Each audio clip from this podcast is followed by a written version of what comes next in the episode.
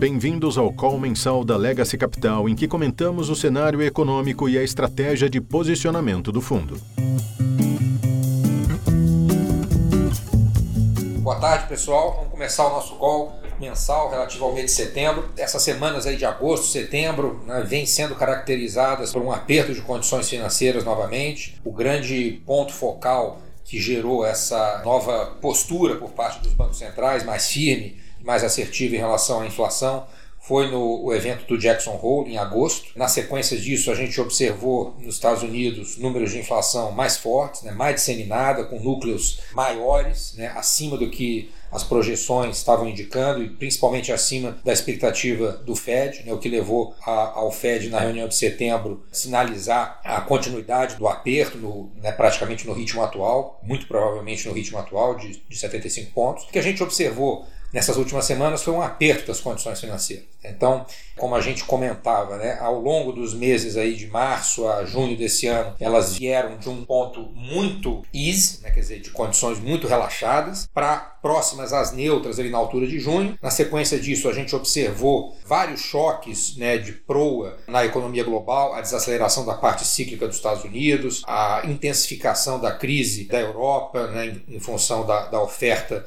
de energia e principalmente de gás, a desaceleração da China. Isso fez com que a gente observasse até meados de agosto um ambiente um pouco é, diferente daquele que a gente viu no começo do ano, mas de um mês e meio, dois meses para cá, a gente é, viu as condições financeiras voltarem aí com força total e com implicações principalmente é, em relação a juros reais. Então hoje você pega a curva dos Estados Unidos, a curva de juros dos Estados Unidos, ela sinaliza juros positivos em toda a sua extensão, juros na faixa aí de 1,5% mais inflação. À medida que, o, que os bancos centrais e o Fed principalmente vai conduzindo esse aperto de condições financeiras, né, esses processos tipicamente geram casualidades ao longo do processo, enfim, setores alavancados, economias que não estão é, bem ajustadas. Então, um dos focos aí ao longo dessas últimas semanas esteve na economia do Reino Unido, né, que trabalha hoje com uma inflação muito alta, né, com o PIB patinando, e com, a, com, um novo governo que sinalizou um novo pacote fiscal entre corte de impostos e aumento de gastos na faixa de 10% do PIB em dois anos, né, um, um ajuste uma flexibilização fiscal muito intensa, ao mesmo tempo em que o Banco da Inglaterra não vem respondendo à altura, quer dizer, vem subindo juros aí de forma muito lenta, né? parte curta da curva ainda muito baixa, e a soma desse processo né, ao longo dessas últimas semanas, com a perda das condições financeiras dos Estados Unidos, gerou um problema de liquidez e uma abertura grande nos juros longos do Reino Unido, que acabou só sendo resolvido, ainda que temporariamente, com um programa emergencial de compras aí de papéis por parte do BOE. Outro tipo de, de consequência que a gente vem observando né, são é, em relação a bancos europeus, né, os prédios de crédito de alguns bancos europeus, né, que é um assunto recorrente, né, sempre onde a, a gente observa piora nas condições de liquidez ou aperto nas condições financeiras, né, isso é ao longo do, das últimas décadas, a gente é, observa essa preocupação com os bancos europeus. Então são consequências, digamos assim, secundárias desse processo de aperto de condições financeiras que, se se mostrarem realmente capazes de produzir né, uma falência ou um problema maior de liquidez em algum membro importante do mercado, pode vir a ser um fator que é, modere a postura dos bancos centrais. O que a gente observa na, na economia dos Estados Unidos é, a essa altura é uma continuidade da desaceleração da parte cíclica, né? principalmente a parte de housing, os estoques, a manufatura, mas o grosso da economia dos Estados Unidos ligada a serviços, que é onde está a maior parte dos empregos, ainda não desacelerou de forma clara, o que vai fazer com que o Fed continue apertando juros né, para que, eventualmente, o aperto das condições financeiras gere sim uma desaceleração mais importante, né, mais perceptível do mercado de trabalho e, por conseguinte, da inflação. Né? O fato é que a inflação com a PCI nos Estados Unidos está girando no último ano né, de forma praticamente constante, uniforme, na faixa de 4,5%. As projeções do Fed supõe uma queda para em torno de 3% no próximo ano. A gente aqui acredita numa queda menor, para algo aí como 3,5%. Então, no nosso entendimento, o Fed vai é, acabar subindo juros para o patamar de 5%. E agora, lembrando que esses processos eles são sempre atribulados, né? quer dizer, agora a gente tem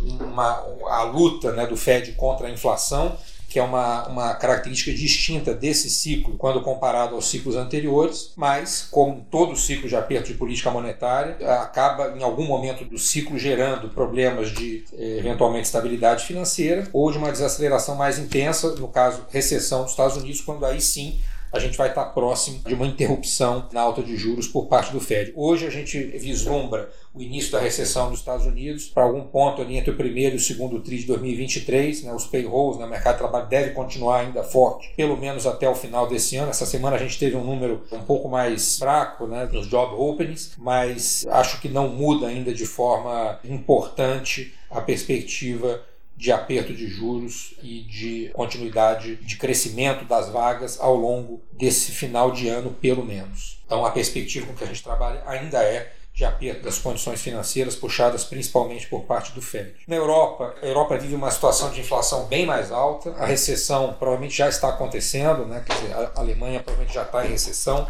ela deve ser mais profunda, mais abrupta do que o que a, a, que vai acontecer nos Estados Unidos. À medida em que os efeitos né, de, de piora do emprego, a Europa tem um problema de equacionar na renda das famílias e das empresas o pagamento das contas de energia. À, à medida que o inverno avança, esse problema vai ficando mais é, grave, ao mesmo tempo em que a inflação não retrocede. Então é provável, eu diria, que ao longo desse, desse inverno, aí até o final do ano, começo do ano que vem, a Europa lance mão de programas também de pulso fiscal, né, de, ou de corte de impostos, ou principalmente de aumento de gastos, para complementar com alguma ajuda fiscal a renda disponível das famílias e empresas para fazer frente a essa piora na sua capacidade de pagamento. Isso, claro, acaba sendo inflacionário, a magnitude desse tipo de programa não deve ser nem perto da, da magnitude que a gente observou ou está observando no Reino Unido, mas a gente deve observar isso também na Europa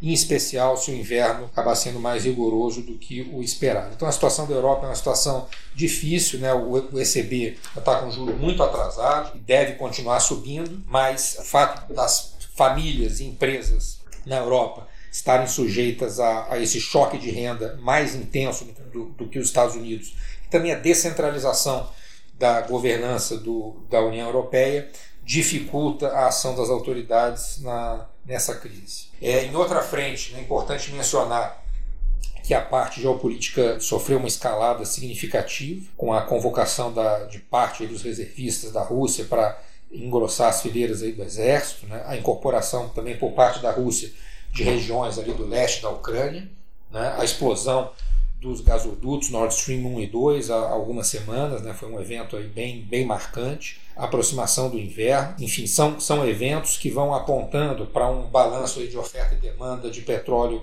pressionado. Essa semana a gente está tendo uma reunião da, da OPEC, onde deve ser discutido um corte importante, está né? Tá sendo discutido um corte importante na oferta de petróleo. Então, essa é uma tensão que vem se agravando e dá para dizer que os, os cenários de cauda associados a esse conflito, eles estão ficando mais elevados. Então, de maneira geral, né, quer dizer, só para complementar ainda, antes de, de, fazer um samap, a China ela continua numa situação bastante difícil, né, quer dizer, a gente tem o, o, o Congresso do Partido no final dessa primeira quinzena de outubro, né?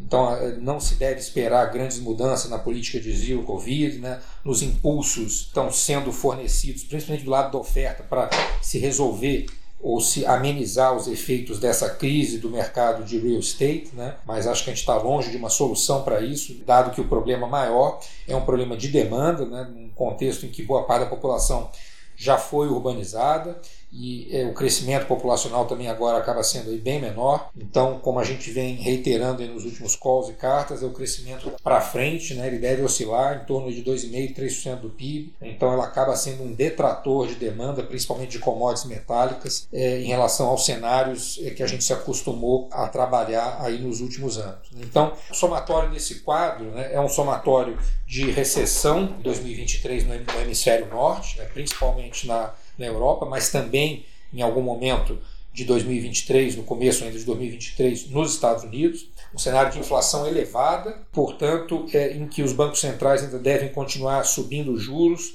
Eu diria que além do que o apressamento das curvas é, parece indicar nesse momento, né, embora né, as assimetrias é, em alguns lugares, como os Estados Unidos, já sejam menores, mas o grande driver do, do mercado global ainda a, continua sendo a perspectiva de aperto das condições financeiras, principalmente nos Estados Unidos, vi, é, dado que a recessão, ela embora seja provável para o próximo ano, ela ainda não esteja suficientemente próxima e não esteja à vista ainda. Quer dizer, o Fed precisa observar uma melhora perceptível, uma, uma melhora concreta da inflação antes de fazer qualquer alteração na política monetária. Aqui, no, como a gente está acostumado a lidar com mercados emergentes, com o Brasil, com processos inflacionários, a gente sabe né, que esses processos de inflação já moderada para alta, como os Estados Unidos está vivendo, são difíceis de você acabar equacionando e convergindo a inflação novamente para o trilho. A difusão né, dos índices ela costuma aumentar bastante durante vários trimestres antes de diminuir, e é esse processo que a gente está vendo agora. Então, claro que à medida que a gente avança no ciclo, né, essas consequências do aperto das condições financeiras elas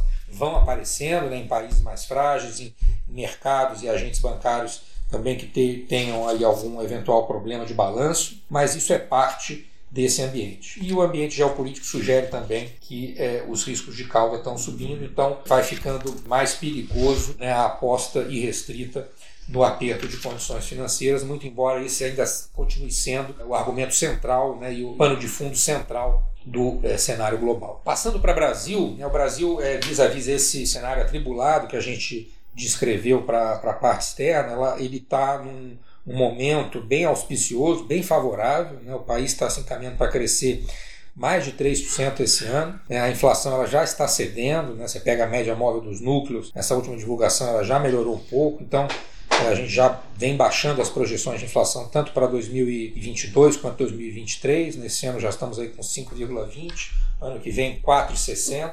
É uma perspectiva de, de inflação claramente melhor. Né? Nesse mundo onde o, a oferta de energia é restrita, e cara. O Brasil ele se destaca muito porque, claro, ele depende de energia fóssil também, é um produtor é importante de petróleo, mas importa derivados, então ele não está, obviamente, insulado desse aumento de preços que a gente está verificando, mas é um país que tem uma matriz energética muito baseada em hidroeletricidade, né?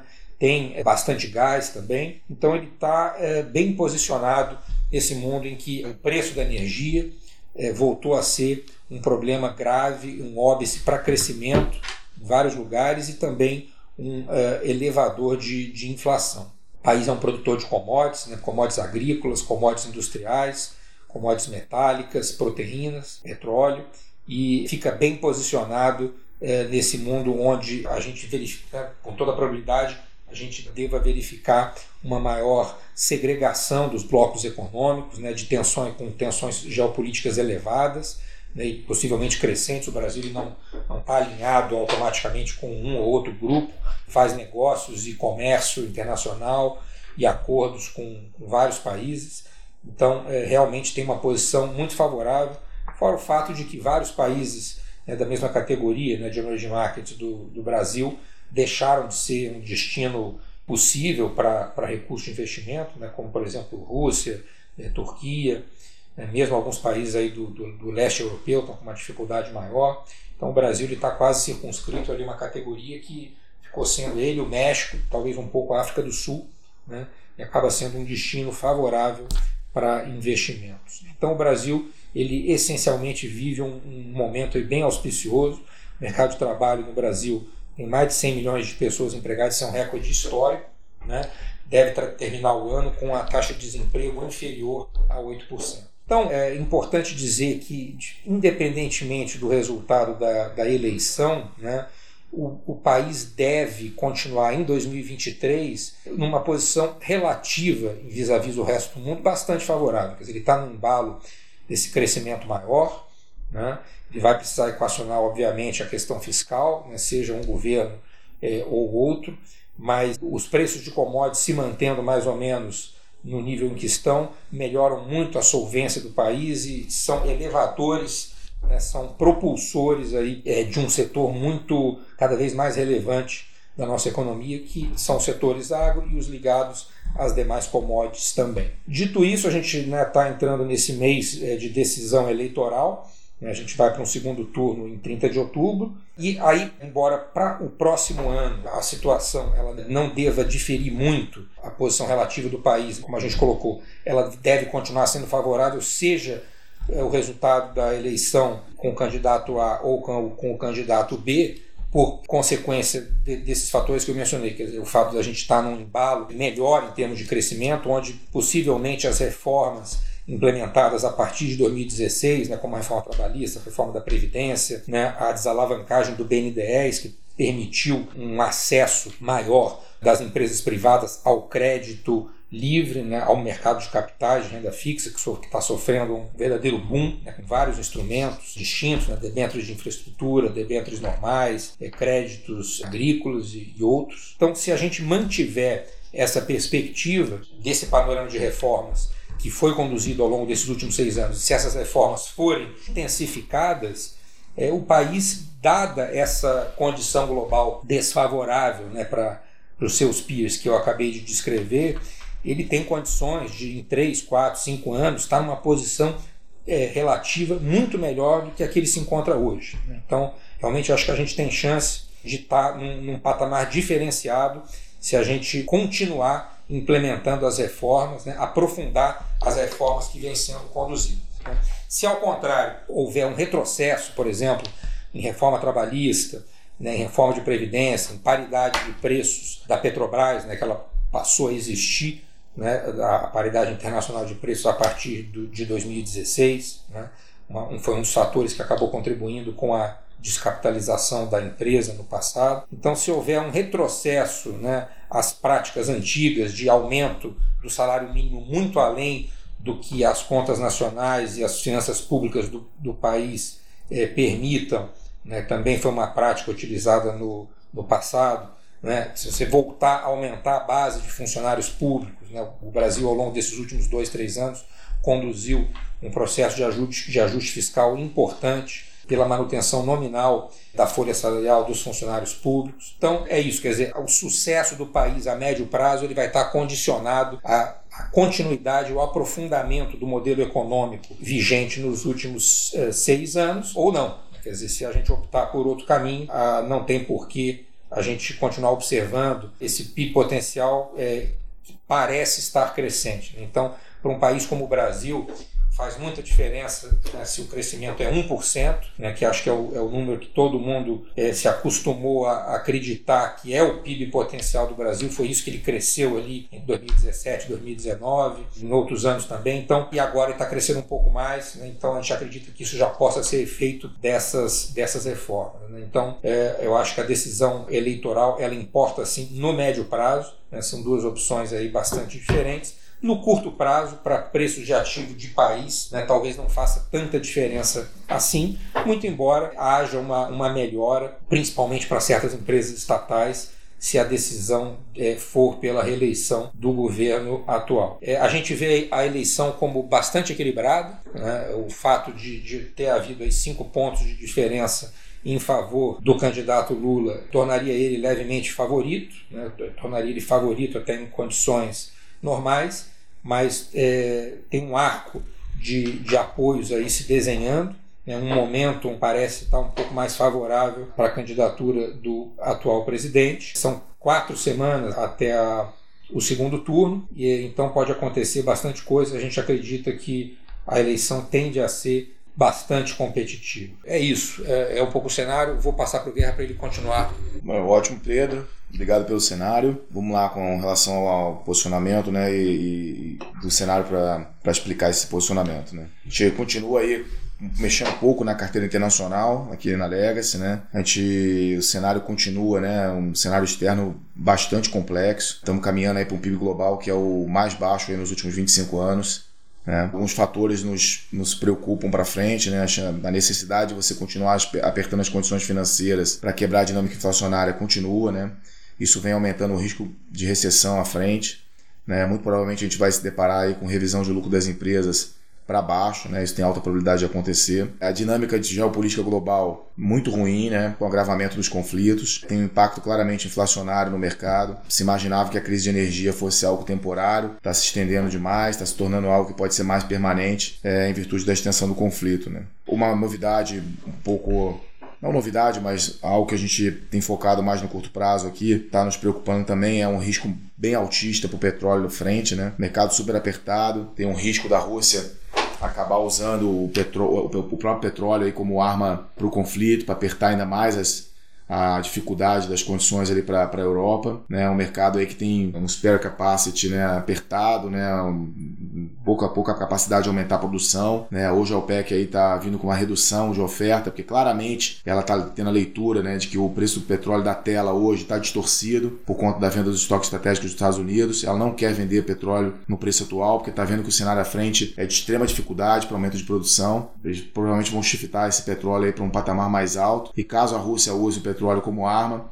a gente vê um risco aí altista, né, que vai ser certamente uma mais um constraint para a economia global, tax aí em cima das, dos consumidores, das empresas, e deve acelerar ainda mais o aperto das condições financeiras também. Né? A gente continua achando esse ambiente muito complexo, né, vamos colocar dessa forma. A, achamos ainda assimétrico, né, você ter posições compradas em ativos de risco. É, não vemos muito espaço para você, é, espaço para apreciação dos ativos, né? E se por acaso essas, esses fatores aí de condições financeiras apertado, tensão geopolítica, alta de petróleo se confirmarem, os ativos podem corrigir muito para baixo. Né? Então a gente continua aí muito cauteloso, né? lendo aí os sinais do mercado externo, mantendo o portfólio aí orientado por posições vendidas em bolsa ainda. Tá? Tem umas postas bem significativas via, um portfólio de opções, uma queda gradual das bolsas, na medida que você vai caminhando aí para esse ambiente de aperto de condições financeiras e proximidade de recessão. Nesses patamares, né, o jogo nos juros é mais difícil, né? Pô, tá o taxa terminal nos Estados Unidos a 4,5, o jogo de você ficar tomado apostando você vai ter apertos adicionais, né? Na, sendo que você está na, na bica da recessão, fica um jogo mais complexo. Então a gente tem operado mais taticamente juros nos Estados Unidos, né? tentando se apropriar e se beneficiar das oscilações de mercado. Uma aposta que a gente ainda gosta né? é o tomado nos juros na Europa principalmente tanto na parte curta como na parte longa. A gente acha que a taxa terminal está muito baixa, bem provável que o ECB suba 75 pontos na próxima reunião. Tem uma taxa terminal na curva de 2,5.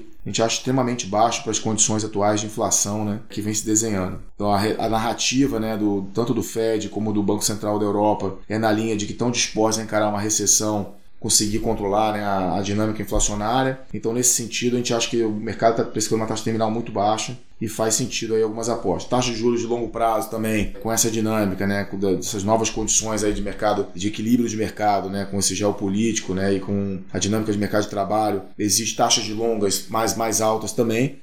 Né? Então a gente acha que a Europa ainda é onde as taxas, a curva de longo prazo e a curva de curto prazo está ainda muito baixo. Né? Então está concentrando a, as fichas aí nesse, nessa geografia. Né? E taticamente a gente vai ali ficando tomado ou aplicado nos Estados Unidos de acordo com, com níveis de preço e com o tensionamento aí da, da atividade global. Né?